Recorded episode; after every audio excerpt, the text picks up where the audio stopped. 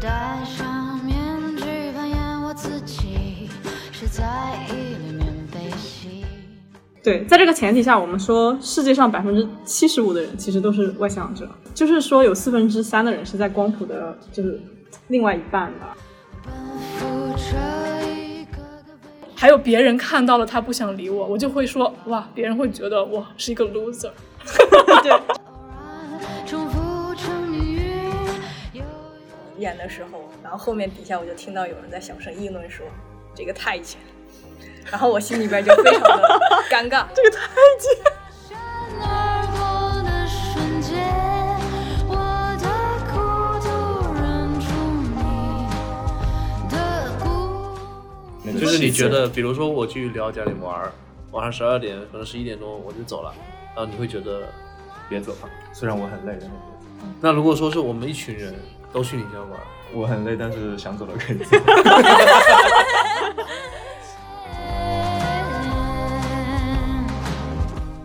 就可能我小时候就比较坏，然后虽然很内向，但是很坏。很坏。往前走了两步啊，非常标准的军事动作，往前走了两步，一个转身跪在了我兄弟面前。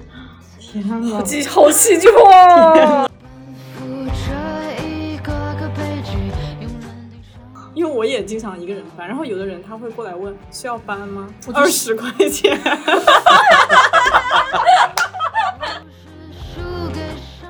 不要让我再看到你。然后扭头就走，走了之后，我发现他们口袋里面啪掉了一把弹簧刀出来，然后就把那弹簧刀捡了起来。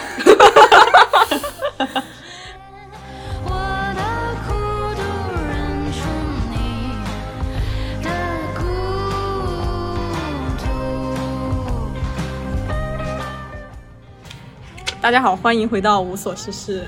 今今天又是无所事事的一天啊！听到这个声音你就知道今天好多人一起来录。为什么他们会一起来录呢？因为他们都觉得他们是内向的人，所以我们今天就一起来聊一下内向外向、社恐社牛相关的话题。我是哈鲁，我是桃子君，我是真果酱，我是扁桃体，我是李啊，嗯，大家可能都记不住他们的名字，没关系啊，他们都是内向的人。然后我们今天第一个先讲一下怎么定义内向外向吧。这个呢，怎么定义内向外向呢？我这边事先去做一些功课啊，就查一些资料，因为我只看到有一本书叫《内向者优势》，它里面是这样说的：他说，内向和外向呢，它区分主要就是能量来源不一样。就是内向的人，他能量来源于是内心的想法、情感和观念，然后社交呢就会消耗他们的能量。然后外向的人呢，他是被外部世界所驱动，然后长时间的独处和沉思会让他们消耗能量。就是有一个比喻，你就可以说是内向的人是充电电池，然后外向的人就是太阳能板。但是我觉得你们肯定有想补充的。对我也做了一些功课。你是谁啊？哦，真为了果酱。打嗯，哈我的脸有了。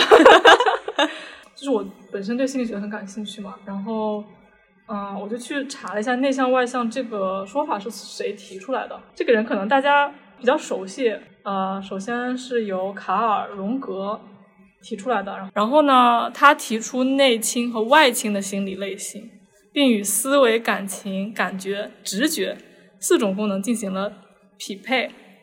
这四个呢，其实就是我们现在很流行的迈尔斯布里克斯那个十六种人格的它的基本理论，就是它有对比内向和外向的区别。然后它，我觉得还有一个点很好，就是，嗯，它还列出来了内向并不代表他是一个害羞的人，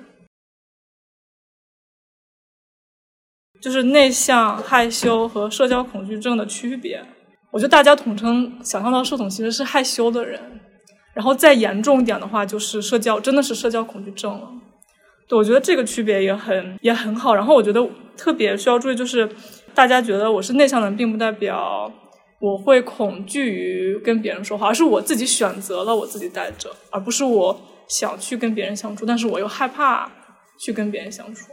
就是可以这样说，就是其实内向外向它是一个 continuum。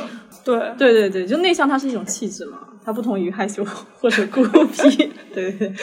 然后内向外向，我觉得和干嘛抄我作业？我没有抄你，是我之前写的，我写了一千字稿件。OK，内向外向和所有的标签都一样。我觉得现在所有的标签都是这样，就是它都是一段光谱嘛。这个人他不一定就是一定是内向和外向，他其实可以在这个光谱上对，百分之五十啊，百分之六十这样。对对对，对对，在这个前提下，我们说世界上百分之七十五的人其实都是外向者，就是说有四分之三的人是在光谱的，就是另外一半的。但是呢，就是我们其实不是完全绝对的去这样去定义嘛，所以就是有的人他可能也是，比如说两种方式他都可以获取能量之类的。OK，那我们可以看看就是 Wikipedia 上找，所以大家也知道这个 source 它非常的不是非常的不可信，大家非常不可可信信吗？对啊，就是所有的维基百科都是不可信的 source，就对吧？反正我们也不是一个很严谨的。嗯，对，我觉得他列出来几点，我觉得既然在座的每一个人都说自己是内向人，我们可以内向的话，你就给自己加一分。第一个是哦，这个已经说过了，不是要给让我们就是你已经说过了，就是你感觉呃自己去补充能量的时候是往内看，还是你会在补充能量的时候你是需要被很多人包围着？自己加分吧。听众也可以起。嗯，还有一个是会在说话前做很多思考。那么外向的人就是相对应的是 think out loud，就是你思考的时候，你可能就把这个话说出来了。下一个是会更加的珍惜一对一的这种友情。呃，外向的人是呃，他有呃非常广的人脉，就是 large social network。OK，下一个是更喜欢 independence，独独处吧，可以吧？因为它的相对应是环会在团队中，或者是会在人群中，那我觉得就是独处。就是 thrive。呃，下一个的话就是他会避免成为 center of attention，、会避免成为焦点。嗯，然后另外一个就是他会享受成为焦点，然后最后一个是他会更珍惜 deep experience，和相对应的是珍惜 broad experience，就一个是深度，一个是广度。嗯，那么大家 的分数是什么呢？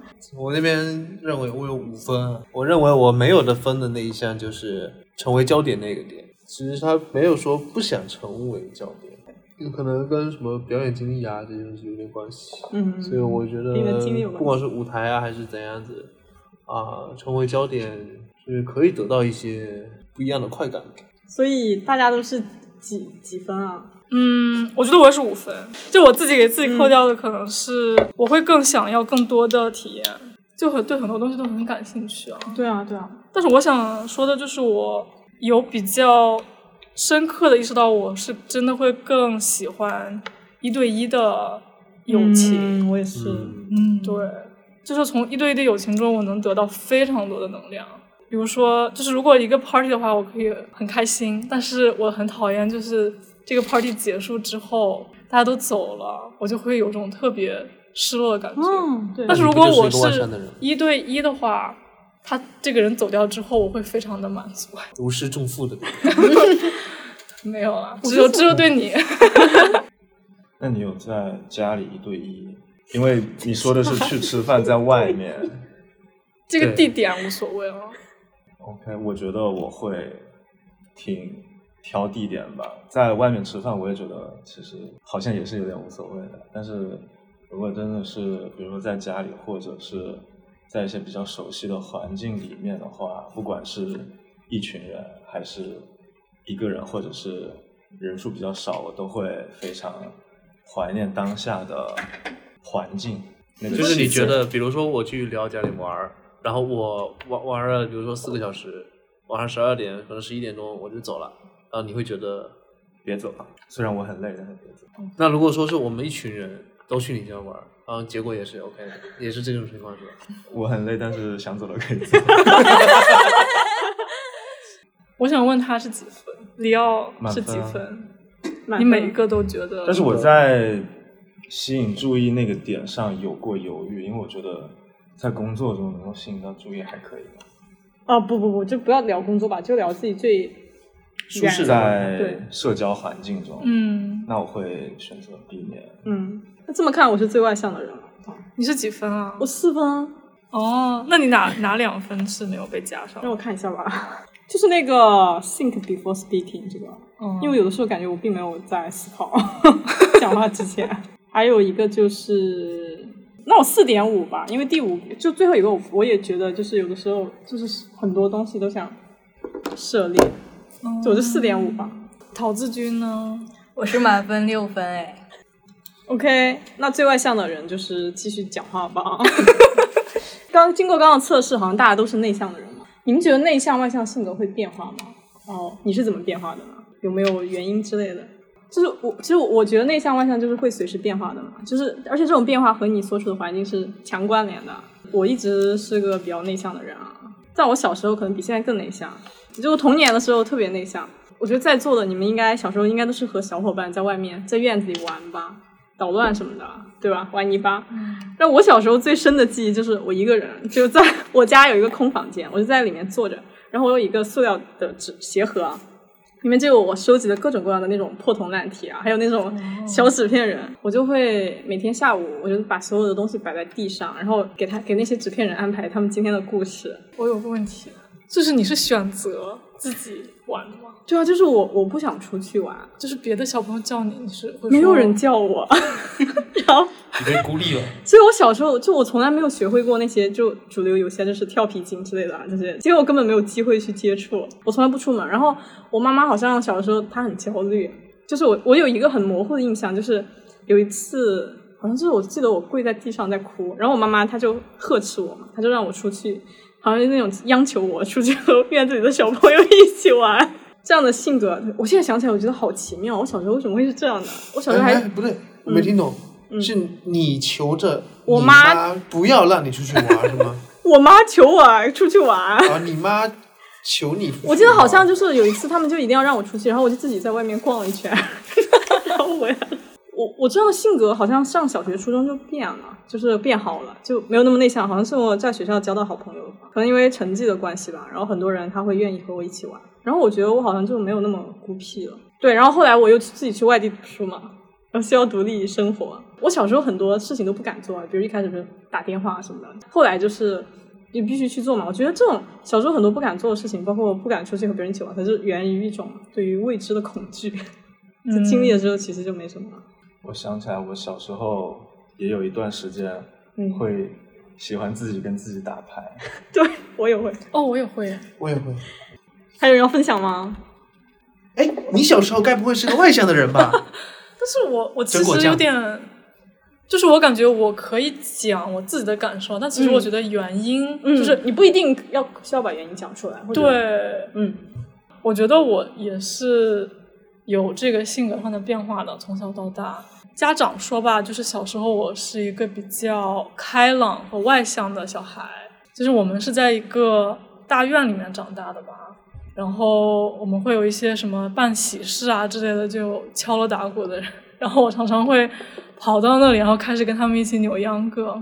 然后我姥姥特别喜欢说这件事情。嗯，然后她说我见到叔叔阿姨啊，不管认识不认识，我都会叫他们。哇，哇！我当听到，我觉得天呐，发生了什么？你是我最羡慕的那种人。小时候，对啊，我就说我小时候发生了什么，然后我就很羡现在的我啊，我就觉得很羡慕我那个小时候，因为我感觉我那个时候比我现在更快乐。然后上学之后就有一些小团体，我感觉我还是在团体中，但是我会发现就是有些时候，我就是我我小时候会扮演那个数码宝贝，就是很火的，都是一些天使兽，天使兽，嗯对对对，当然所有人都想当天使兽啊。花仙兽也很好看。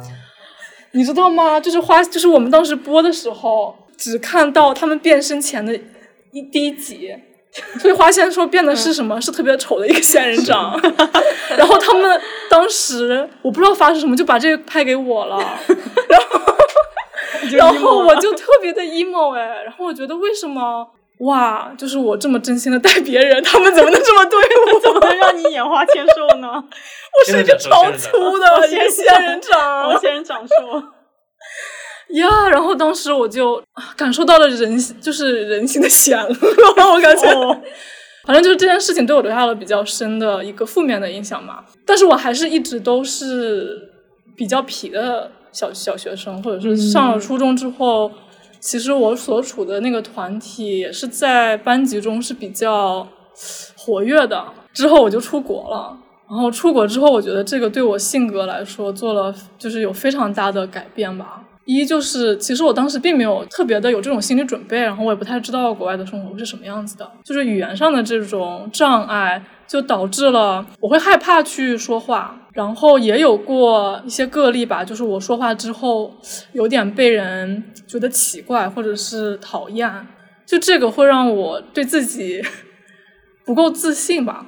但我觉得其实这也不算是内向，其实更像是害羞和社恐了已经。但嗯，到后来的话，渐渐的就是遇到了，其实还是遇到了很好的朋友，然后他们 渐渐的会带我一起玩啊，然后我的英语变得慢慢变好了。我还是会在小团体就熟悉的人当中很爱表达自己，但是可能把我抛到一个陌生人群中，我可能是会有点向往去交朋友，但是我还是会恐惧的。对，我觉得就是在，尤其是在我是去美国生活了一段时间嘛，尤其在美国，它其实是一个非常个人英雄主义嘛，它就是很鼓励你去抒发自己的想法之类的。然后发现如果不去这么做的话，可能会交不到朋友或者是怎样。就是后来遇到了一些叭叭叭的好朋友，对我觉我觉得渐渐更外向了一点。然后上大学之后，我觉得周围的人，他们对留学生也好，还是不一样的人也好的包容度变变大了。对，就整个大环境变好了。然后在国，外对你的包容度变大。对对对，然后也有你到了就是更高的那个，更高的什么？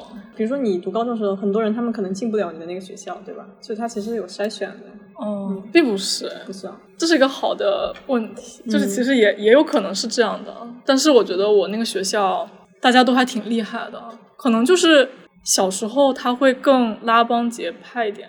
我觉得可能是因为像小时候、高中的那些，他们群体的多样性没有大学多，没有大学高。嗯，确实是这样。对，一方面是对是这样。因为它大部分是一其实是一个环一个环境里的，是吧？上大学都是从很不同的地方来的。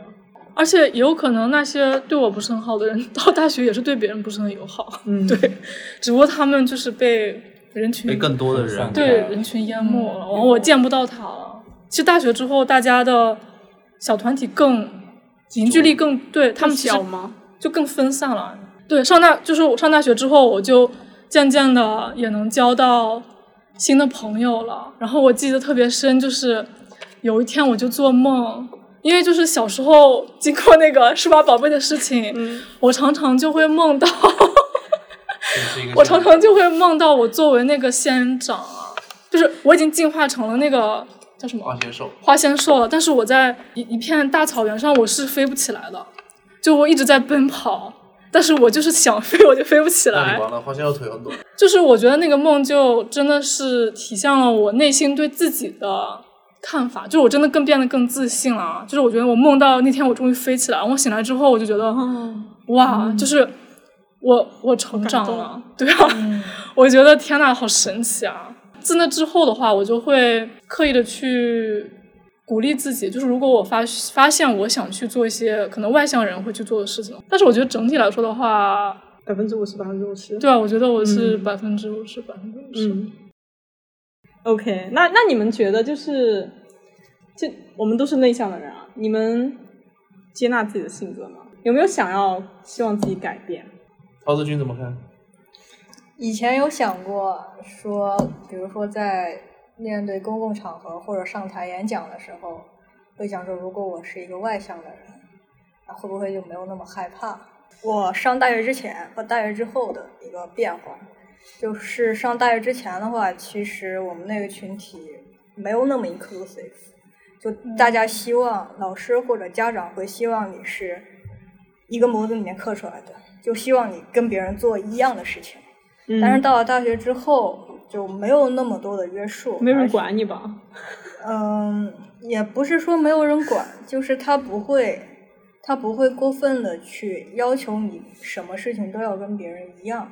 这个时候，他可能你，而且你也会看到不同地区、不同地区的人，他们的习惯啊，然后讲话其实都不太一样。嗯这个时候，其实你就会开始说去发现自己跟别人的不同，然后这个时候就会更加的去多元吧。所以就在大学之后，我可能就会相比于大学之前会更加的，是可以说是稍微偏外向一点吧，也就是说在光谱中稍微那么一个那么一点点，是这样。嗯，然后到后面的话呢，就是我也看了那本《内向者优势》这本书，我们这这里只有你看了这本书，嗯，OK，我看了《内向者优势》这本书，然后其实也是因为之前在在因为某些公众场合然后觉得很沮丧，就真的去拿了这本书去看，然后看完了之后，其实会发现，其实内向者和外向者之间，他们都是有自己存在的意义的，就没有必要觉得。呃，为什么我不是外向者？我是不是会比别人拿到更少的资源啊？这是这么很功利的这么想啊？但其实也不会，因为内向者他其实会更沉静的去思考，他会去比外向者来说的话，他会去思考的更多，然后也会带着大家说如何沉下心来去想一件事情。呃，所以从这个方面来说的话，就是我也就接受了自己说是一个内向者。然后后面这本书也有提到说，如果你在一个外向者的世界里面，你如何去如何去生存，然后就是如何去呃很好的让自己达到一个适应的水平。然后其实这本书里面其实也有也有讲到的，就是其实你只要在鼓起勇气去做，觉得你觉得呃认为正确的事情，或者说你能够呃放开心的再去交流，然后给自己一个鼓励。其实渐渐的你就没有那么惧怕了。比如说跟别人打电话，比如说跟跟陌生人，我就说鼓励自己说我在这么大的群体里面我要插一句嘴，这样就会呃，然后我真的插上了，然后后来可能会越来越感觉我能跟大家说的交谈的话越来越多，然后渐渐的给自己一个正向的反馈。其实到后面就会觉得，其实内向并没有给自己的成长带来什么阻碍。我倒是没有想说，我一定要变为一个外向的人，但是我会去承认说，外向的人然后更善于表达，然后更善于表达之后呢，其实能够有更多的机会。但是内向者他可能也有自己的机会，只是需要自己去发现而已。就是我非常仔细的想过，就是我到底是一个内向的还是外向的人，因为包括你们在内，还有其他的朋友同事也都觉得我应该是一个外向的人。但我真的非常仔细的想过，我为什么我是一个内向的人？我真的从小到大，其实我是非常谨慎表达的一个人。就小学的时候，从小学一直到高中，我从来没有上上上课举过手。就我上课从来没有举手主动回答过问题。也发生过很尴尬的事情，就是我甚至我思考都没结束，老师把我点起来了。嗯，我我甚至没有勇气说出我不知道怎么回答，我不敢回答。当然，包括我说。过就是嗯一些什么舞台经历啊，然后包括呃一些活动主持啊、活动的组织啊这些，其实我觉得我也是在经过思考以后，我很多话才会像你们看到的那个样子说出来。而且你看，其实像很多什么央视主持人，他们绝对也不全是外向的人，嗯，肯定，他们也是思考过后，大概脑子里面有个稿子，或者他真的就有一个稿子。就按照他们的逻辑去组织语言就行了，这是一方面吧。刚才提到的疲于表达和谨慎表达的这个点，然后那我觉得这个东西其实并不影响。为什么该在这个环节聊这个？就是就像你们说的，呃，内向跟外向，它是一个有中间态的一个状态。嗯，对。我觉得我一直觉得我是一个非常内向的人，但我是一个社牛。嗯，是，我们都同意。你是 社牛，我们社牛后面那句。对，啊，具体的具体的就是就是说，原因其实也就是说我并不是，并不是说我一定要在特定场合、特定情况下都表现出来我是一个外向的人，但是真正需要我社交的时候，我不能输。我觉得这是我在社交这个范围上的定义，就是我在这个领域，就是但凡真的跟我有点关系。但凡比如说有人邀请我去某个活动玩我可能会去，并且我会想好怎么跟这些人打交道。但是如果说完全都是陌生的人，我不会主动说，哎，这个活动挺好，我去玩一下。就如果有一个很感你很感兴趣的一个活动啊，不会，就即使是打网球，即使是打呃，比如说即即使是一个舞台表演，不会自己一个人去。我不会，我不会主动去。所以你没有一件事情是你。很想去做，然后也没有人去邀请你。对，就没有任何事情是我非做不可，就是是就是不是我非做不可的事情。或者你好受到邀请就是你的生活，你现在完全满足于你现在所有生活中发生的事情了。啊、你没有好奇心吗？我没有好奇，我在玩儿这方面没有任何好奇。体验这方面也没有好奇心。嗯，体验吃呢？比如说有一家特别好吃的店我，不会去。哇，一个人我也不会去吃的。但如果是我的话，我会可能就避开那一波不认识的人，但是自己我愿意自己拉人去，拉人、嗯拉好朋友去。那肯定啊，可以拉，那肯定可以去啊。就比如可能你们也知道我会做饭，嗯，但其实我会做饭，我完全不会说我想做饭而做饭，而一定是有一个需求，比如女朋友想吃什么东西，OK，我给你做，而且我能保证做的很好吃。我的朋友们要来玩儿，然后我今天要想一个菜单，邀请他们来，是吧？就是请他们吃饭，我可能会去做一个设计。那比如说我自己一个人在家，那可能呃，我就可能会选择下一碗面，非常快的把自己的问题解决掉，然后继续干我当下正在进我行的事情。觉得你的人生就是为了活着。感觉你就是从别人的，为别人而活。对啊，不是为别人而活，就是好像让别人开心，可以让你获得成就感。可以这么说，所以我是我感觉我是娱乐型的人。我觉得这个别人可能也会有一个限定吧，就是如果是我的话，如果我让朋友对就得开心，是朋友我也能得到很多这样。那继续聊这个吧，因为我还有我 还写了稿子我也想。说还写了稿子，OK，那我先说吧，因为我说很快。OK，听听哈鲁的，作为内向的人呢、我我觉得我还蛮接受自己的啊。好像我我我其实我可能有尝试去成为一个外向的人，但是可能只有一天或者两天吧。然后我就觉得我这样改变很难也很痛苦嘛。那我可以放弃成为一个外向的人会获得的东西，然后我因为我觉得那个不是我真正想要的。嗯，那我因为我我很摆烂嘛，所以尝试一下不行我就算了。然后就这就在我写这个稿子，然后思考我有没有想改变的时候，我我觉得我不是不会去羡慕外向的人，我觉得有点偏题啊。就是比起内向，我肯定我可能更不想要的是害羞或者是社恐。嗯就是有一些人啊，就是我有一些认识的人，我觉得他也是一个很内向的人，但是我发现他有的人他特别坚定，就是可能我由于社恐或者是害羞，我不敢去做一些事，他就是他有一个自己的目标或者自己想做的事，他就是去做了，但我可能就没有勇气做这样的事情。我我觉得这个可可能跟那种就是我的这种什么高敏感人格可能也有关系。嗯像陶子君，其实之前我他有些行为我，我觉得还挺羡慕的。就是我觉得他虽然内向，但是有一些事情我不会去做的时候，他他会去做。对，我觉得我从我个人的角度来看，就是我我其实挺同意扁桃体刚才说的，就是从一个问题出发，我前段时间看到过一个问题，就是说，呃，内向的人真的没办法去做演讲吗？我觉得其实不是的，就是做演讲也好，或者是参加辩论也好，我觉得呃呃，内向的人不是会不一定会拒绝这些活动，因为他们会相反，他们如果参加了这样的活动，我觉得会从某种角度上他们会更有一些优势，因为内向的人选择少发言的原因是觉得他们会想要更加的谨慎的发言，嗯。然后我觉得我其实是稍微有一点包袱在的，一个是我不想让自己在别人面前难看，另一个是我也不想让别人可能觉得在我的视野里他们难看，然后所以就是这种谨慎，然后在发言之前的思考，我觉得会让我能够更加更多的在呃适当的时候说出更适当的话吧。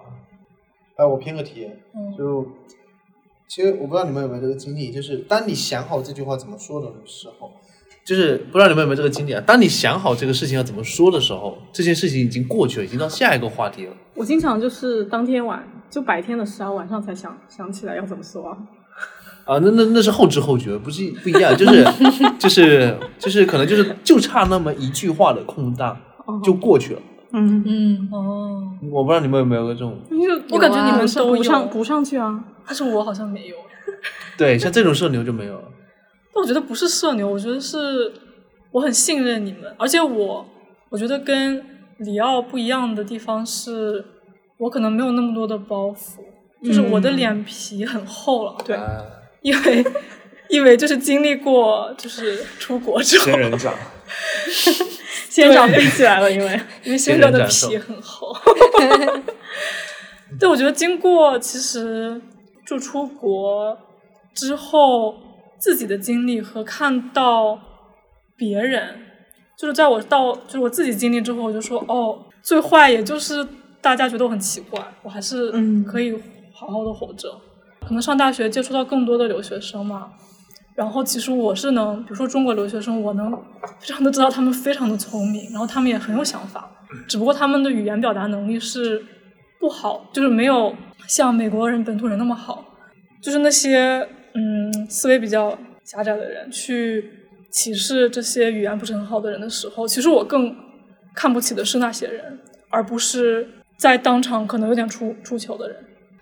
就 因为他们经历过你曾就经历过的事情啊，就是你会有那种，而且同理心心，对，对，确实是有同理心，但是我觉得更多的就是，哦，我知道这个人他对这件事情了解的深度远远比这个人多，嗯但是这个人就是因为他表达的不够好，嗯而就是看不起他或者是怎样。当我去到一个新的环境的时候，我不会特别担心说，因为我自己的表达能力没有办法把我真正想的说的很明白，别人去看不起我或者怎样，其实我会觉得，就是以上帝视角来看的话，是他的问题，而不是我的问题。对，就所以如果说你当你觉得你当你觉得呃对面没听懂你的话的时候，你最后可以加 understand，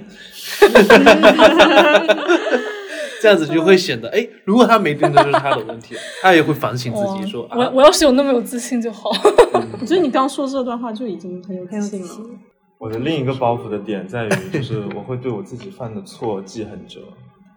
我我也会，我也我现在还，记得我小学的时候，老师叫我跟另一个同学到黑板上比谁算一个 多项式算的更快，然后我算错了，我到现在还记得。但是我确实会在夜深人静的时候想起来自己做的蠢事，然后觉得哦、天呐，我好差劲啊！就深夜 emo 啊。Anti hero，但是我不会觉得我很我很差劲，我只是会对这个事情有点在意。我以前会这样，就是比如说我我在路上走的时候，前面有个我的同学，然后他在追车，然后我就叫了他一句，然后跟他说一句话，他没听见，然后我叫特别大声，我就会觉得哇好尴尬，然后他都没有听到，然后当时我就告诉自己，我说那以后我再也不要这样了。哎，这个是很好一点，就是我我想问大家，就是有没有勇气在你第一次叫一个人的时候，他没有回答你，你有勇气去叫他第二次？在一个很多人的环境里吧，可能你们也没有熟到说那么熟，然后这个时候你再叫一个你不是很熟的人，可能问他一些问题，然后其他的不是很熟的人看听到了你问这个问题，他们你很明很明显很明白他们听到了你去叫，然后你也很明白他们看到了那个人没有理你，这个时候你还有勇气去再叫他一次吗？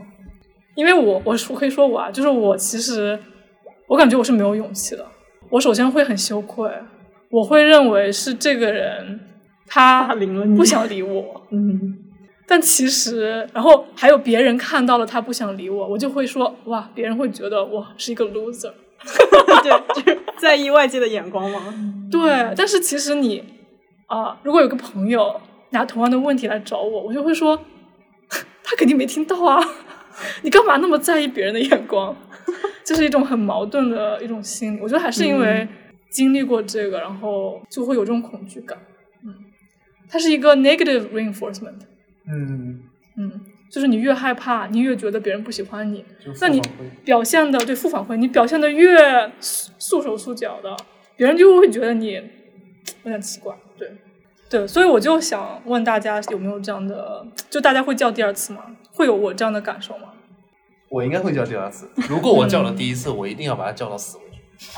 只要我说我这件事情我非找他不可，然后我才会找他。到但凡我找了他，我就会去叫他第二次，一直叫，一直叫，一直叫，直到他理我为止。嗯，除非他就是转过来说，哎，我在开会，没空，一会儿再过来，或者说是转过来说，老子不想理你，你给我滚蛋。如果是工作上的事的话，那肯定会一直叫啊。嗯，这只是就是朋友间的闲聊啊。比如说你，对，那我就比如说，可能就不哎，你这个手表从哪里买的？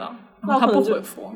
那我可能就不会说，那我也不会问。因为可能我不是就是没有那么强烈的说一定要要去买那个手表，对，我除觉得作非我真的要去为内向的买那个手表人是不会问。出这个问题，就是内向，但是你又想 就是没有一下，没有主动社交的欲望。我不知道你们真的有没有感觉，其实很多时候在外面吃饭的时候我是不说话的，没有，很很多时候我在外面，你们可以观察一下以后，是很多时候在外面吃饭我是不说话的。我觉得是你感兴的感兴趣的话题，你肯定是会说的。啊，对啊，但是也嗯是因为是熟人，所以就是我不会主动说对我不感兴趣的话题做一些介入，然后对我也是不太会，这是我可能会第一个原问问题因，，嗯，对，这是第一个原因。第二个原因是不说话可以吃的更多。这个才是原因吧？这才是原这是原真实的因原因。嗯，我们吃饭都不敢坐你对面 或者旁边。不敢坐你旁边。没有，但是真的是，如果没有说是一一方面没有感兴趣，二可能并不是说这个问题我 Q 到你，就比如我就不会说，哎呀，冷场啦，大家终于不说话，或者说那边正在聊一块话题的时候，我突然去找陶子君说，哎，你的表不错，我不会找这种。哎，哦，这是我会干的事情。真果酱，我感觉他很会跟别人聊天。嗯对，我觉得我我有一个还是我还是很想学习，或者是我我我可能比较羡慕别人的一点，就是在我比如说有一些跟我不太熟的人的时候，就是我跟他在一起的时候，特别是两个人单独相处的时候，我特别想避免那种尴尬，但是我并不知道要和他讲什么。我特别不喜欢两个人的时候那种很尴尬的气氛。我也是，我是没有办法起一个话题的人。我觉得我就是问问题，就有的时候你不知道问什么，因为你有时候你问完他就说了一句，然后好像你没有办法再问下一句了。是的，是的，那就是你没有问到点上。对啊，就不会问了。就首先有可能他自己也比较社恐，对，对，然后如果他不回复你的话，像像我就会想到他可能会不喜欢我，就是我会有这种想法，但是一般都喜不喜欢我，一般都不是这样啊。就我觉得就是可能没有问到点上啊，然后怎么去问到点上，其实我也没有很擅长。我就跟你们聊，跟你们我有很多问题，是因为我们都还蛮像的，我们都是做我们都是做同样的工作的人。好。我觉得就是非常广泛广的问题，你就问他，比如说 非常 open-ended questions，开放性的问题，就你平常喜欢干什么？哦，有道理。然后他就一个一个的往下问。他只会讲他自己感兴趣的东西啊。嗯，有道理。会向大家看人性的弱点。他的英文名其实叫 How to Win Friends and Influence People，怎么去赢得朋友和影响别人。他其实就是讲一些你怎么去跟别人相处。这之前我没有聊到，其实我因为我是做了一些就是 research，Yeah，对，比较 感兴趣的一点，哎，我好像没有把它截图下来，可能是因为我自己也没有特别看太懂，我没有特别仔细去看了。但是它其实有一点，就是大家如果能看到维基百科的话，其实它其实有点就是我们，哦，我是没有想到，他在问内向和外向，它是一个天生的，还是是环境所形成的？就我我觉得我是天生的。我觉得我也是天生的，就是我来说一下我的观点吧，就是我觉得内向跟外向肯定是天生的，因为很多时候，嗯，我是觉得啊，我没有科学理据啊依据啊，我觉得就是啊、还是有那么一点遗传或者说是变异的成分哦，在里面。我觉得有遗传哎。对，然后但是我觉得社牛跟社恐一定是锻炼出来的，一定是环境、嗯。对对对，很有道理。这两个我觉得是应该这样分，就是你可能是一个内向的人，但我可能一点都不害羞，嗯，然后我可能就有可能成为一个社牛甚至社恐恐怖分子。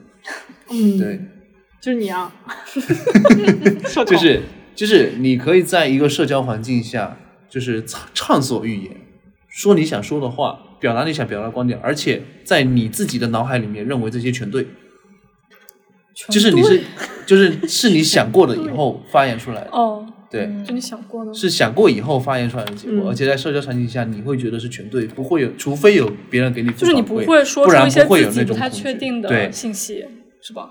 就是我不太可能会说出来一些呃，我不知道这是什么，但是我就说了的那种感觉，嗯，然后就会可能有交谈，然后然后你告诉我，哎，我这个东西说错了，啊，那没关系，我会继续说说接下来的观点，就我一定会根据这个对话来调整我的思路，然后最后进行一个沟，完成一个沟通，完成一个交流，嗯，然后这个我觉得是一个社交或者说是到底是社牛还是社恐的一个可以锻炼出。一个就是锻炼的一个状态。嗯，其实这一点是内向者的一个特点，就是对于他不熟悉的事情，他不会过多的去讲；但是对于他熟悉的事情，如果被问到了，他会滔滔不绝的讲。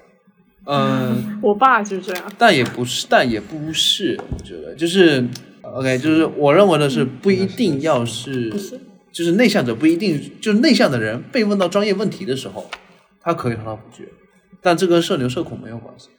如果你是社牛的话，就是这个东西我不是很确定，但是我可以通过社交来让我变确定这个知识。就是比如说我这个领域的知识我不是很懂，像刚才那个中国这样说的，我可能会问一个开放式的问题 （open question），说，哎，这个东西是怎样怎样怎样怎样怎样怎样，然后来获取信息，然后把自己的知识库填充起来，然后在交流的过程中去思考。嗯嗯然后可能像外向的人的话，就是外向也分有营养跟没营养的，就有那种没营养的社交，就是聊了半天你不知道他在聊什么，但他就聊得很开心，而且所有人都很开心。然后有营养的那就是另外一种，对，嗯，OK，对，我觉得就是你的这个猜测，就是外向，大家的这种直觉，外向和内向是天生的，是被啊维基百科所证实的。你还信维基百科啊？因为我只有做了浅浅的调查，大概花了十分钟。他也是从其他的文章来是论 cite 文 cite site 对 site 嘛，对吧？对，他这里面有说，就是内向外向的人的大脑结构是有些不一样的，或者是他的活跃程活跃程度是不一样的，对，然后导致了他的就是真实的就是内向和外向的不同。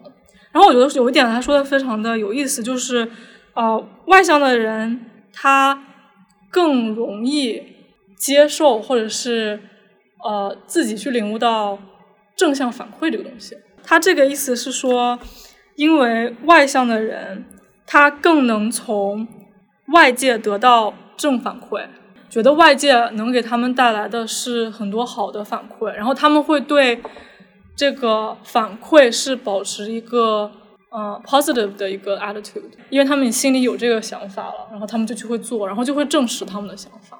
嗯，maybe 可能内向的人他会想很多，他有很多顾虑，然后如果你没有养成一个正反馈的这种思维方式的话，你可能会被你脑中想象的扩大扩大很多倍的顾虑所阻止你去做一件事情。对，但当你做了，你会发现，哇，这个事情真的会朝好的方向去发展。对，其实我对于这个问题的看法，我觉得是是接受能力和信息摘取的能力的问题，就思维方式，就是可能是同样一句“哎呦不错”，可能外向的人就会觉得“哇塞，哇塞，哇塞，我好爽”，对对对，啊这段 他这个继续不能播。他这个里面哇就是塞，我好爽，没不能有他妈。哦，哇塞，我好爽，有有人夸我，然后可能内向的人听到说，哎呦不错哦，才不错哦，是吧？就当然这这是这是属于把话说出来了，但可能内向人就就会自己在心里想，不是吧？我觉得我已经很努力了，是吧？你这个有点类似于乐观和消极的人。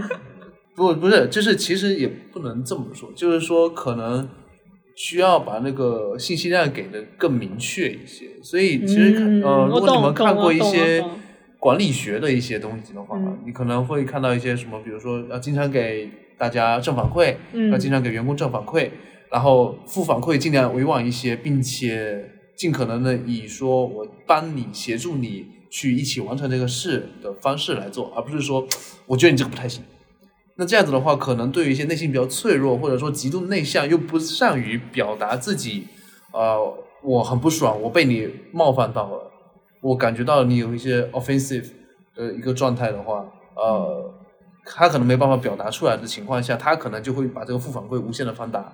但如果说他提供的是一个正反馈，说，哎，这个事情我觉得差一点哦，我陪你玩，陪你把它弄完，弄好。那搞好以后，哎，那他可能会觉得哇，这个人好贴心啊，帮我弄完了，那我这样也成功了，我成长了，我很好，会有这种状态。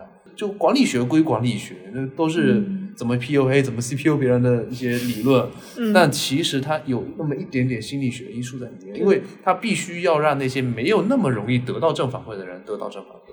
对你你刚说这个，我就跟我的成长经历非常关联到了，因为我其实读初中、读高中以前就是一直在家里走读嘛，然后我妈就是跟我的给我的教育就是那种打击式教育，所以一直是负反馈。对对对。然后我出来读书之后，我的那些同学他们就不停的给我正反馈，所以我觉得是我的性格有变化。对很棒。嗯，嗯，你妈听到这段会打你吧？没关系啊，我觉得父母就是我最近就是跟我妈聊天，都是她就开始讲啊，然后我就说你不能表扬一下我吗？就正好说到这一点，就是我姥姥她会打电话，然后她会问我几点睡了，然后我就不想告诉她，因为我知道她肯定会骂我。编一个，啊，但是我又不想编啊，就是 what's the point？你是非常诚实的孩子。他也是从小就是打击式的教育嘛，就也是让我养成了这种自我怀疑和 negative 嗯 reinforcement、然后我也是去试图告诉他，嗯，你应该多鼓励我早睡，而不是去打击我为什么，就是说我你不早睡会怎样怎样怎样。哦，对，所以我其实我们刚讲了这么多，我觉得就是我们讲出一个点，就是说，其实其实我们在座的都没有觉得内向不好，外向更好这个点，就是我们其实都接受自己是一个内向的人、外向的人，然后可能我们真正在意的是是社恐和社牛是这样的一个，其实这个其实更影响对生活啊什么的，其实我觉得影响更大吧，而且这个东西也是可以对吧？锻炼出来的。OK，那我们来到今天最搞笑一趴吧，你们准备好了吗？准备好了，就是你有没有什么社恐或者社牛的瞬间，搞笑的、尴尬的、痛苦的、特别令人难忘的？怎么可能没有啊？我的很日常哎，我你我先讲吧，我我现在印象们慢慢讲讲就对想起来了。印象挺深的是，经常跟我的我弟弟去饭店吃饭的时候，我们两个人都不敢叫服务员。那怎么怎么办？你们竟然可以去饭店吃饭，太强了！卷起来了，卷起来了，卷起来了，卷起来了。谁到底谁比较内向？嗯我觉得如果别人能叫的话，我是不会去叫的。当啊嗯当我意识到这个圈子里面，就是在场你是最外向的，是最外向的，我就会忍着痛苦。很痛苦吗？叫服务员？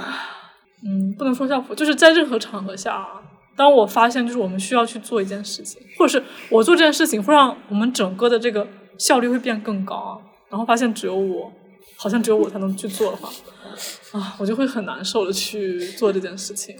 但但我觉得外向跟内向的人在这个点上会有判断错误的地方，就是会就是你刚才说的那个点，判断这个事情只有我能做的时候，这个判断的依据会有高很多。就比如很特别外向的人就会觉得想都不用想，哎，肯定是我去问路了，肯定是我去叫服务员，啊 服务员服务员服务员，肯定就去了。那比如特别内向的人就会纠结非常非常非常非常久，嗯，我觉得内向人会纠结。，比如说我们去玩问路，四五个人在一块儿，假设啊，曾国将是一个很内向的人，可能我们这四个人就在那里看手机，这条路怎么走，这条路怎么走，讨论了半个小时，讨论不出来，然后最后曾国将说，要不我去问问，那这种属于内向的人，哎，就内向力比较外向的人，嗯，对，嗯，就这个依据还是有高有低。我我我有一个很特殊的，就是我我个人的一个经历啊，就是我自己一个人出去的时候，我就会看手机，然后我可能就绕着走了一圈，然后真的是走了五分钟十分钟，我都没找到路，我才会去问别人。但是我如果是和别人在一起，如果我知道对方是比我更社恐的人，我就会立刻去问别人。就是觉得要对别人负责吧。吃饭的时候也是这样，就是吃饭的时候，如果别人有什么事，我会立刻叫服务员。就我可能觉得我是在帮别人做这件事情，嗯而不是为我自己做这件事情。我也有这种感觉。嗯嗯懂了，以后就是 “hello”，叫上服务员，然后就服务员，那我就四舍五入等于我叫了服务员。其实刚才聊到那个点，就是我个人非常尴尬的点，就是我如果出去玩的话，我是不会去问路的，我宁愿自己一个人看半个小时电影，我也是我绝对不会去问。这个问路其实是有一个我刻板印象吧，我记得不是，是我觉得特别怕麻烦别人。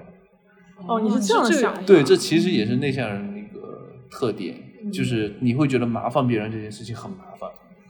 我以前表演话剧的时候，话剧演员陶子君，然后是在初中的时候吧，是表演那个东郭先生的故事。你好强啊！你初中就开始演话剧了。就有一段儿是有一个话外音和一个介绍，然后我当时是饰演的是介绍那一角，然后台词太少了，然后老师就给我加了点台词，但是那些台词呢，没背下来。其实有点，其实有点像是那种在早朝上面宣读早宣读上朝或者退朝的那种台词。然后当时演完之后，演的时候，然后后面底下我就听到有人在小声议论说这个太监，然后我心里边就非常的 尴尬。这个太监。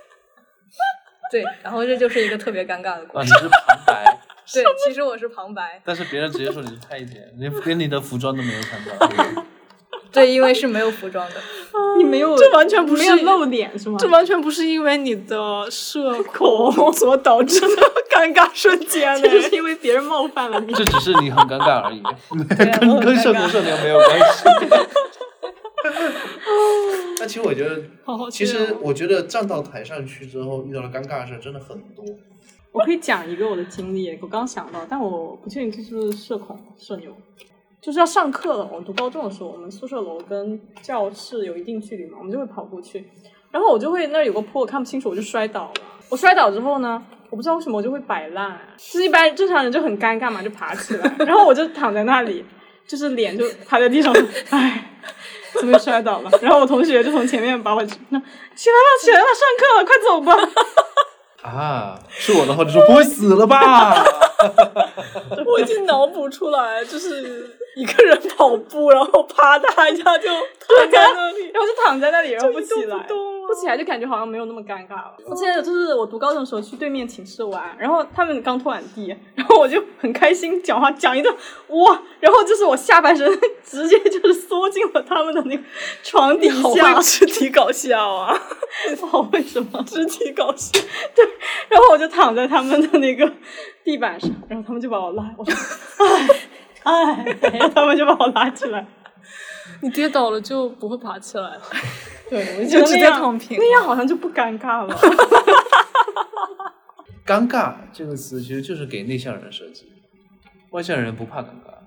极端外向人极端外向的人是完全不可能就是说怕尴尬的程度不一样，我对觉得是。嗯可能外向一点的人会觉得，呃，或者说社牛一点的人，就是这两个还是有那么一点点关系，就可能就更懂得怎么去交流，更懂得怎么去活跃气氛。当然也有没脑子的那种外向，就是说可能外向或者社牛一些的人，他会懂得一，要么他就是没认清尴尬的场面，这属于没脑子的外向。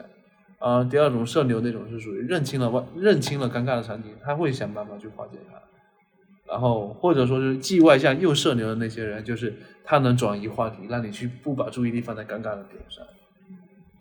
其实这三种都是比较好的化解的，可以说是技巧，但其实有一些真的就是浑然天成的一些手段。突然灵感一来，他就这么做了，做完之后你还就他个人而言就没那么尴尬了。嗯，对，但可能我们还会觉得啊，这个人好傻呀。对，但可能也会有这种想法，但怎么知道他自己已经不觉得尴尬了？但是像自己不觉得尴尬，其实就好。对他可能他就很开心，他能继续享受接下来的事情。那别人觉得尴尬，他就不 care，对吧？呃，可能内向的人就会觉得，哎呀，擦我又摔倒了，然后我摔在地上，我就起不来，我死活不起来，我唱歌又跑调了，怎么办？唱还是不唱？就会纠结这些点，对吧？就是我觉得其实有的，如果就是如果你太在意外界的看法，其实有的时候对别人来说，他根本就不记得这件事情，，但是你会觉得，你会记很久。对，你会觉得哇，这个事情是不是别人就这么看？其实别人根本不在意，嗯，大家都只在意自己了，说的更有道理啊。那所以就不要太在意别人的看法。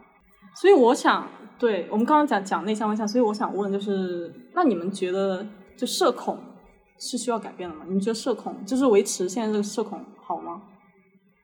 我觉得社恐很像我之前就是分享的那个阶段嘛，呃，害羞和就是社交恐惧症。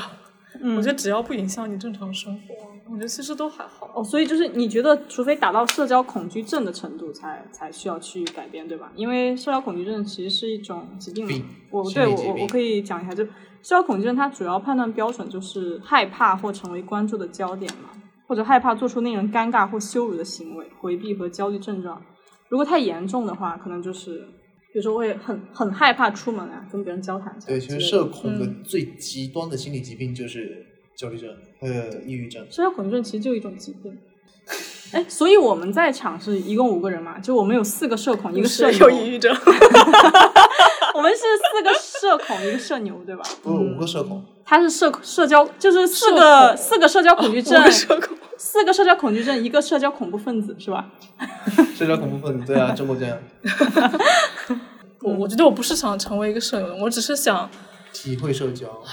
，no no no no no，我只是想让生活便利一点。嗯，嗯，我想要就是达到我的目的，然后我发现达到目的的话，只能通过社牛的方式。就是有没有人可以分享一下你你怎么从社恐变成社牛？我来吧，就是我一直都觉得我是一个是就是不是很敢说话的人，特别是我小的时候，初高中的时候，我是非常羞于表达的一个人。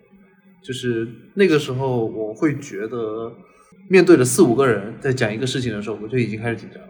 比如可能小作业需要小组讨论，然后去做一些课间调研之类的东西，啊，那我可能就会选择跟在一群人屁股后面我就走，然后然后我回家就会去议论他们，我就心里自己去想，就是妈这群傻雕，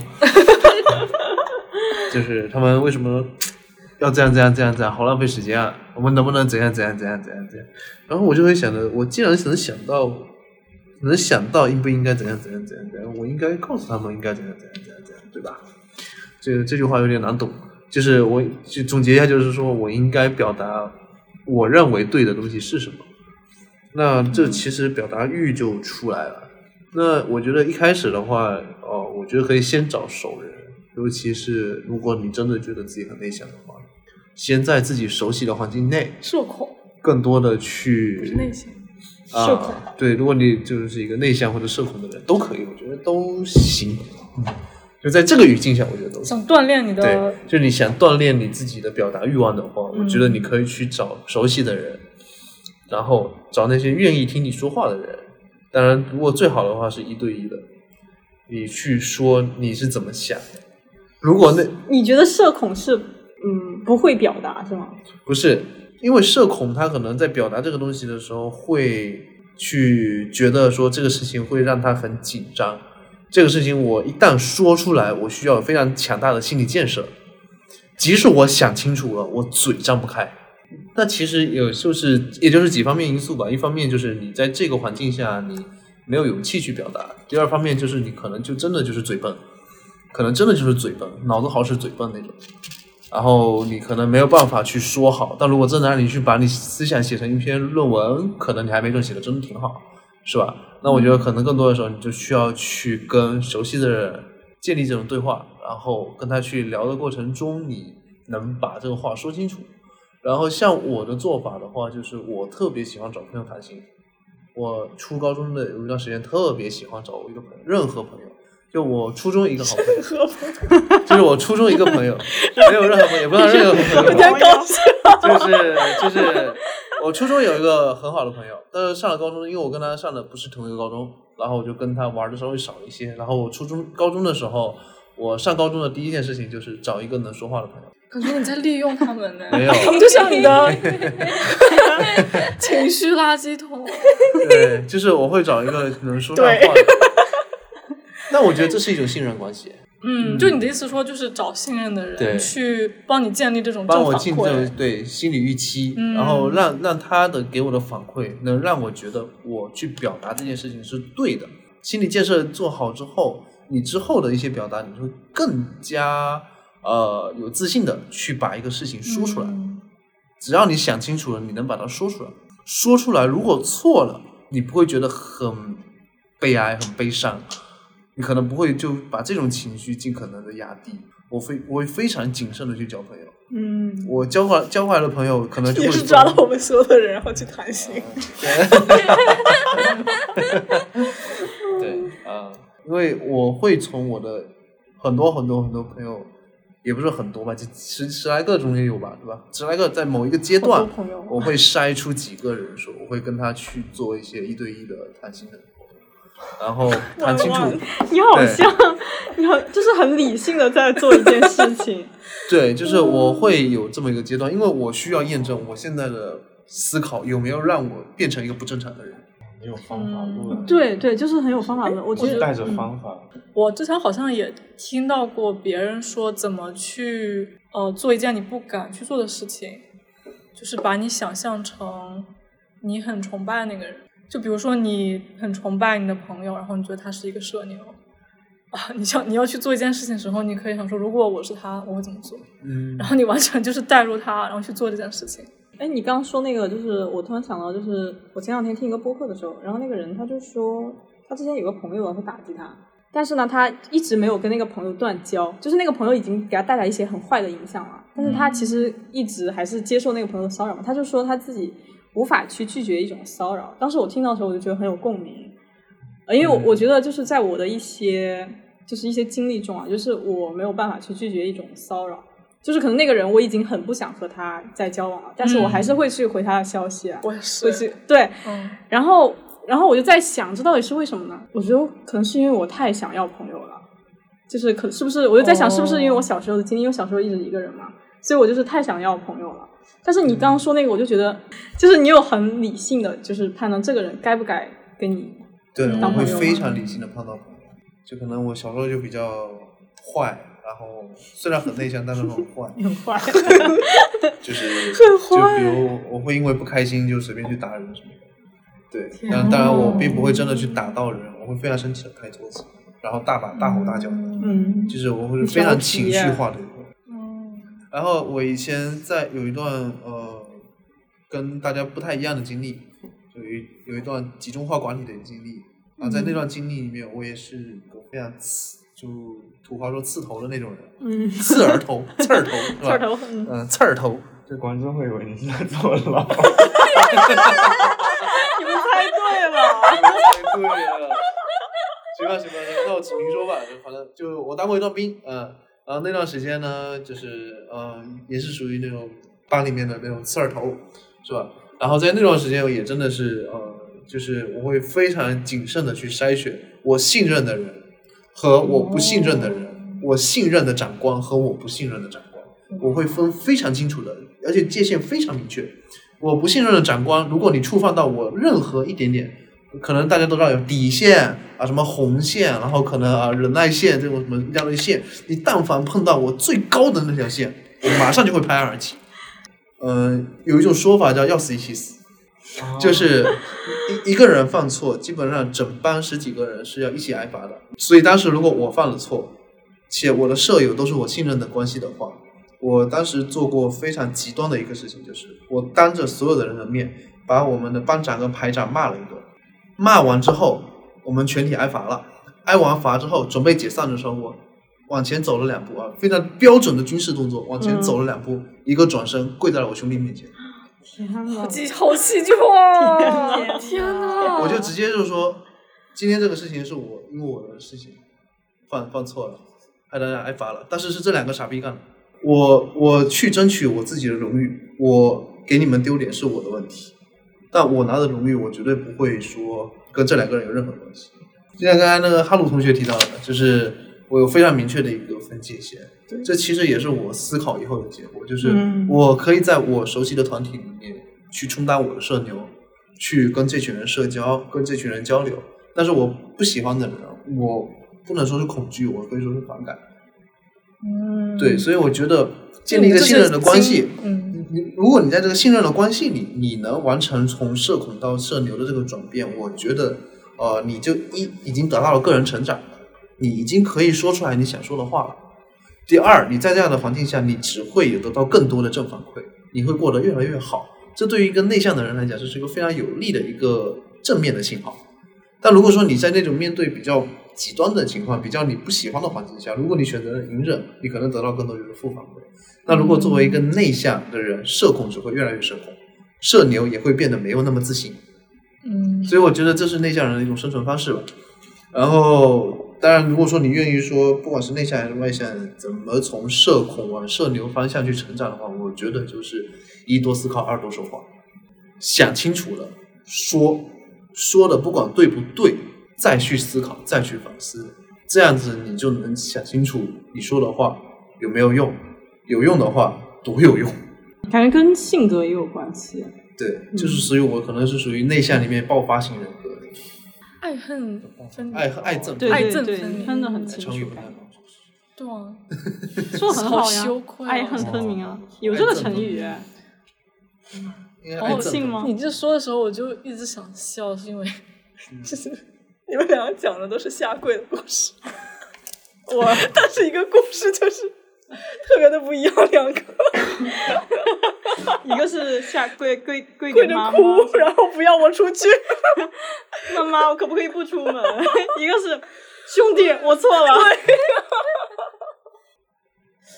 我想到了一个好笑的事情，你说就是我记得小时候，嗯，就是上课的时候我也是不敢举手嘛，嗯然后我就不敢举手，我回答问题还好啦，就不会对不会对我的生活有什么特别的影响。但是我就只单说一个例子吧，就是我在上学的时候，有一天我特别想上厕所，嗯，然后我就不敢举手，我就尿在裤子里了。拉在了裤子里，然后特别尴尬，就是我是一边，就是我实在是憋不住了，你知道吗？我就从后面的往前走，我一边走一边上厕所，然后走到那里之后，我就用那种憋着的声音跟老师说：“我想上厕所。”老师说什么？老师说你已经是。对，老师就说我实在憋，不住我说你赶紧去吧，然后我就扭扭捏捏的就去上厕所了。老师应该说你已经上完了。但是绝对就是我路过的同学都闻到了，就是上厕所的味道，哇！但是我觉得这个给我就是潜移默化让我就是养成了一个想上厕所就赶紧说的，嗯对，就提前说。嗯，我不知道，就是厕所当然要说 了。我我我我我小学其实有一个经历啊，但是不不是好笑，我觉得没有你刚刚那好笑。就是我小学的时候就很社恐，然后从来不会举手回答问题。然后有一次老师他就抽我起来回答问题，他是叫我的名字嘛，我就站起来了。其实它好像是一个很简单的事情，大概是让我把这段课文读一遍，然后我站起来了，我就在脑海里一直在打架，就是一直在犹豫到底要不要读，要不要读。他都叫你读了，你为什么不读呢？因为就是我嘴巴张不开，嘴巴就被缝上，我张不开。然后他好像老师就说，就鼓励我嘛，他就说你读嘛，他说那你不读的话就一直站着吧。然后我就记得我好像真的就站了好久好久，然后他才让我坐下。然后我就老师也懵了，我的妈呀！我要是老师，我说什么意思？他是被他是被那个父就什么夺舍，老师应该送我去医院啊，就说我失身了。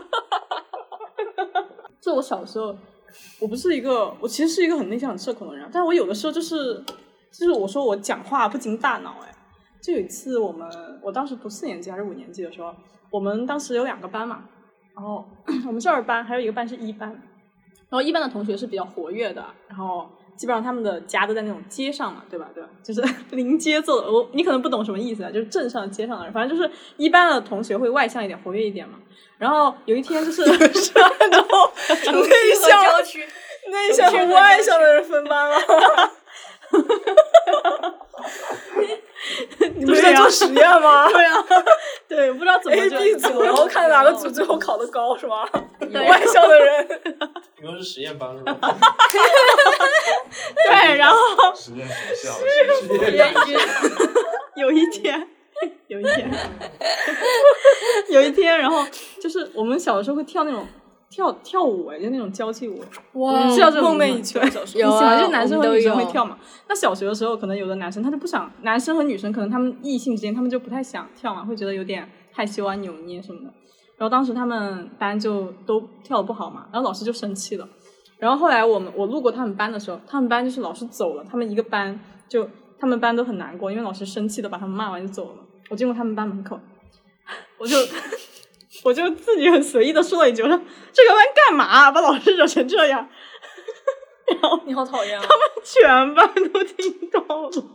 你为什么会说这样的话呢？我不知道，我就是以为我只是吐槽一句，你就说这你是站在老师的角度上说这样的话哎。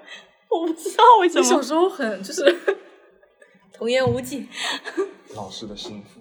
你是老师的心腹我？不是，我就是说话不经大脑，我就随口说了一句，然后我走了之后，他们班就沸腾了，他们就是有那种超社会的人，就站起来说啊，我们要打他，然后呢？然后就是我一无所，我一无所知，然后就是那天 一无所知，我对他们要打我这个事实一无所知。哦，然后那天放学了之后，我们班有个大姐大，就是我我放学的时候我要我要下学了嘛，就是要回家，她就把我叫，她说：“哎，过来过来。”她说：“你快点回家。”他说：“他们班有人扬言要打你，是那个谁谁谁。” 我说：“啊。”然后我就回家了。说到打架，我想到很好玩的一点，就是其实我是没有正儿八经真的跟人打过架的。我初中的时候有一次被六个人吧，可能反正围了一圈，围在一个墙上，我背靠一面墙，天呐，然后六个人围了一圈。他们霸凌你吗？没有，他们扬扬言要打我，然后我觉得这又是一个对比非常鲜明的两个故 你事。继续。对，然后然后我就说他们说要打我，他们放了很多狠话，放完事儿之后，然后就说不要让我再看到你，然后扭头就走，走了之后我发现他们口袋里面啪掉了一把弹簧刀出来，然后就把那弹簧刀捡了起来，拿回家削苹果。没有，然后然后现在还在我家里。如果你们真的有机会去我老家看的话，有一把生锈了，现在可能已经按不开了的弹簧刀，哇，那童年的记忆。生，死之间，也还好哎，我觉得他们打不过我。有可能。其实我发生过一件糗事儿，也不算糗事儿，就高铁嘛，嗯，就是不是有就是可能会有一个女孩子自己拉了个行李箱就去出门的那种，嗯，然后每次我就会看着他一个人怎么把那个行李箱扛上去，对我你看着他，对我会从来没有人帮我，从来没有人帮你？从来没有人帮我。对，就是我会看着他，就是我会在想，如果我站起来帮他，他会不会给我一巴掌？他当然不会给你巴掌啊。我知就他会觉得说就是现在的男性已经担心，就是女性会拒绝他们的帮忙了吗？可能我觉得行，行李还是要帮的，我觉得，因为我也经常一个人搬，然后有的人他会过来问需要搬吗？二十块钱。我说哦，不需要。没有，就是我我刚才没说完嘛，以以前嘛，我就会想这个人，我搬完他，他会觉得我对他有所图是吧？然后可能给我一巴掌什么的。然后后来我发现，有些女生是真扛不上去，对，真扛不上去。有些女生会弱鸡啊！抬一下，哎，上不去，两只手抬一下，哎，上不去，然后选哎看一下后面有没有地方可以放，就是不是后面有一些行李架什么矮的行李架可以放什么我。去高铁的时候，每次都是一定要找到后面的地方，我我从来不会把它放在上面，我都是放在就是那个座位后面。对后，面很方便。然后我就会想，如果他路过我的话，我就一定要帮他一下，每次我会这么想。对，然后过着过着过着，他一个人就 上去了，嗯，就真上去了。是不是看到我了？可能是你，那时候我不认识你，那时候你也不在国内啊。对，就可能有时候就会有这种想法。哦，你说这个，我感觉我有改变，就是可能这有两个方向的改变吧。一个改变就是，首先一是我不要拿太多行李，嗯，然后二就是我现在脸皮会厚一点，可能实在不行我也会让别人帮哦我也是帮一下。对，嗯，对，我会其实其实我真的我脑补过，如果有女孩子来找我帮忙，就或者说瘦弱一点男生来找我帮忙，或者老人找我帮忙，说哎能不能帮我抬上去一下？我我我我真的有脑补过我会怎么拒绝他。就当然那只是脑补，也没有没有。那心里想，到底我要瘦多少斤？我之前扛行李是头顶上去，应该很强吧？所以你就是那个瘦弱男生是吗？因为两个手在发抖，举不动哎，然后用头顶了一下就上去了。哦其实我们今天聊了很多啊，就是虽然我也不知道在聊什么，但是 无所事事的一天又这么过去了。那最后呢，我们的结尾就是，我们这里有四个社恐的人，还有一个社牛的人叫扁桃体。然后扁桃体呢，他会送给我们一句话，我们每个人送给自己一句话。嗯，OK，扁桃体。啊，我先来嘛。那我觉得是这样子的，就是我觉得首先排除自己被贴上的标签，而且自己不要给自己贴标签。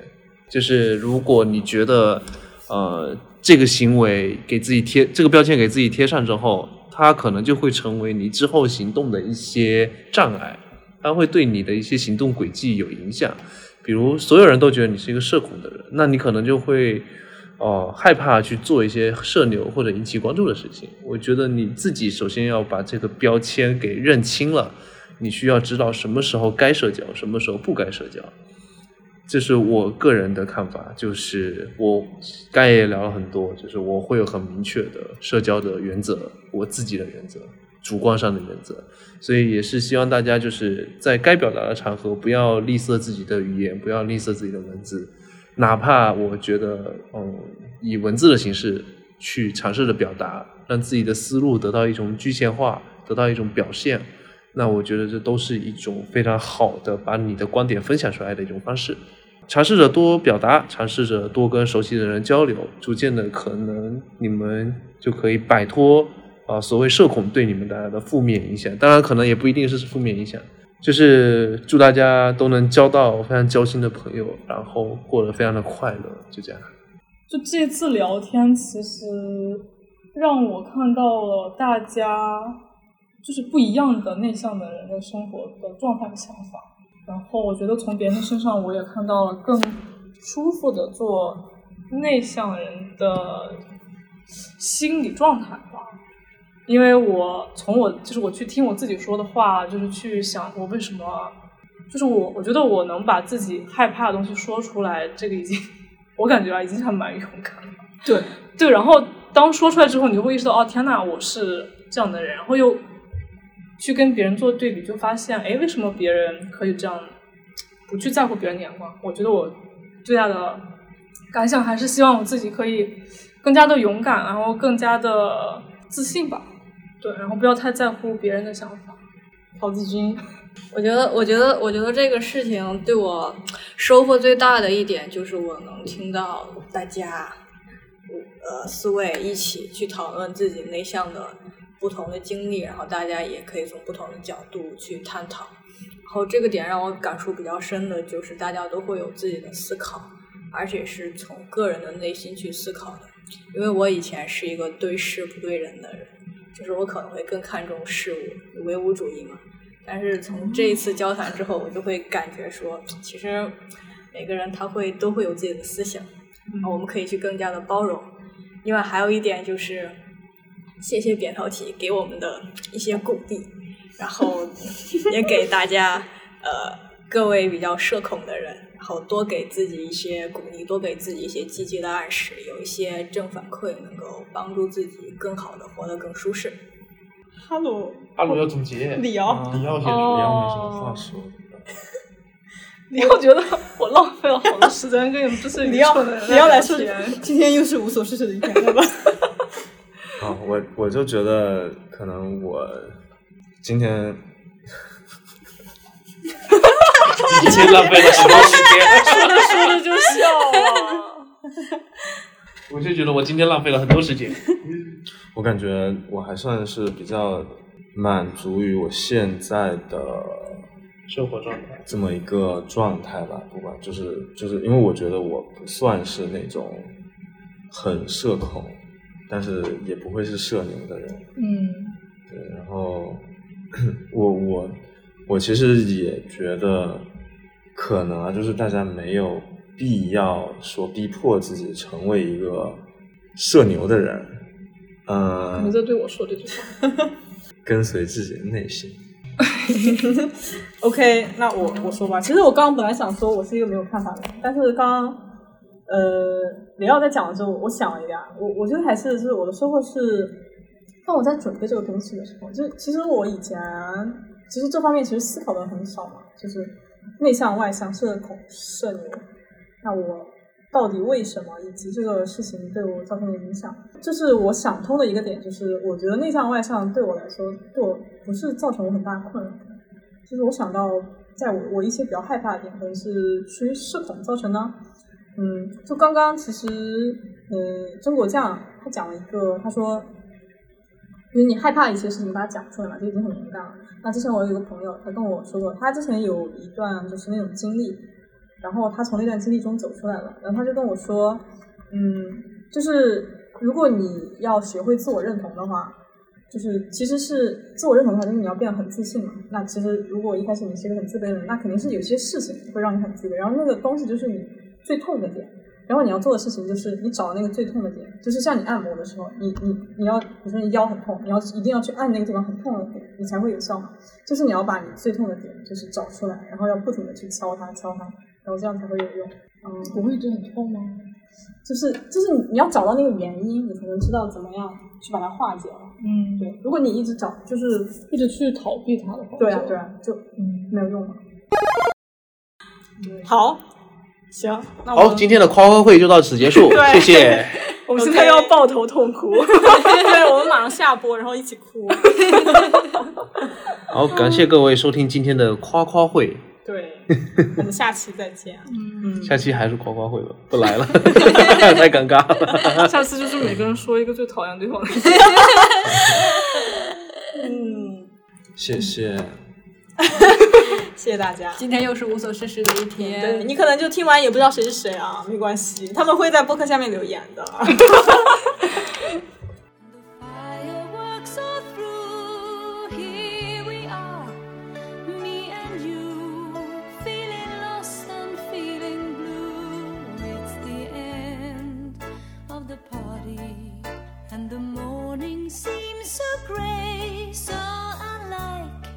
Yesterday. Now's the time for us to say Happy New Year.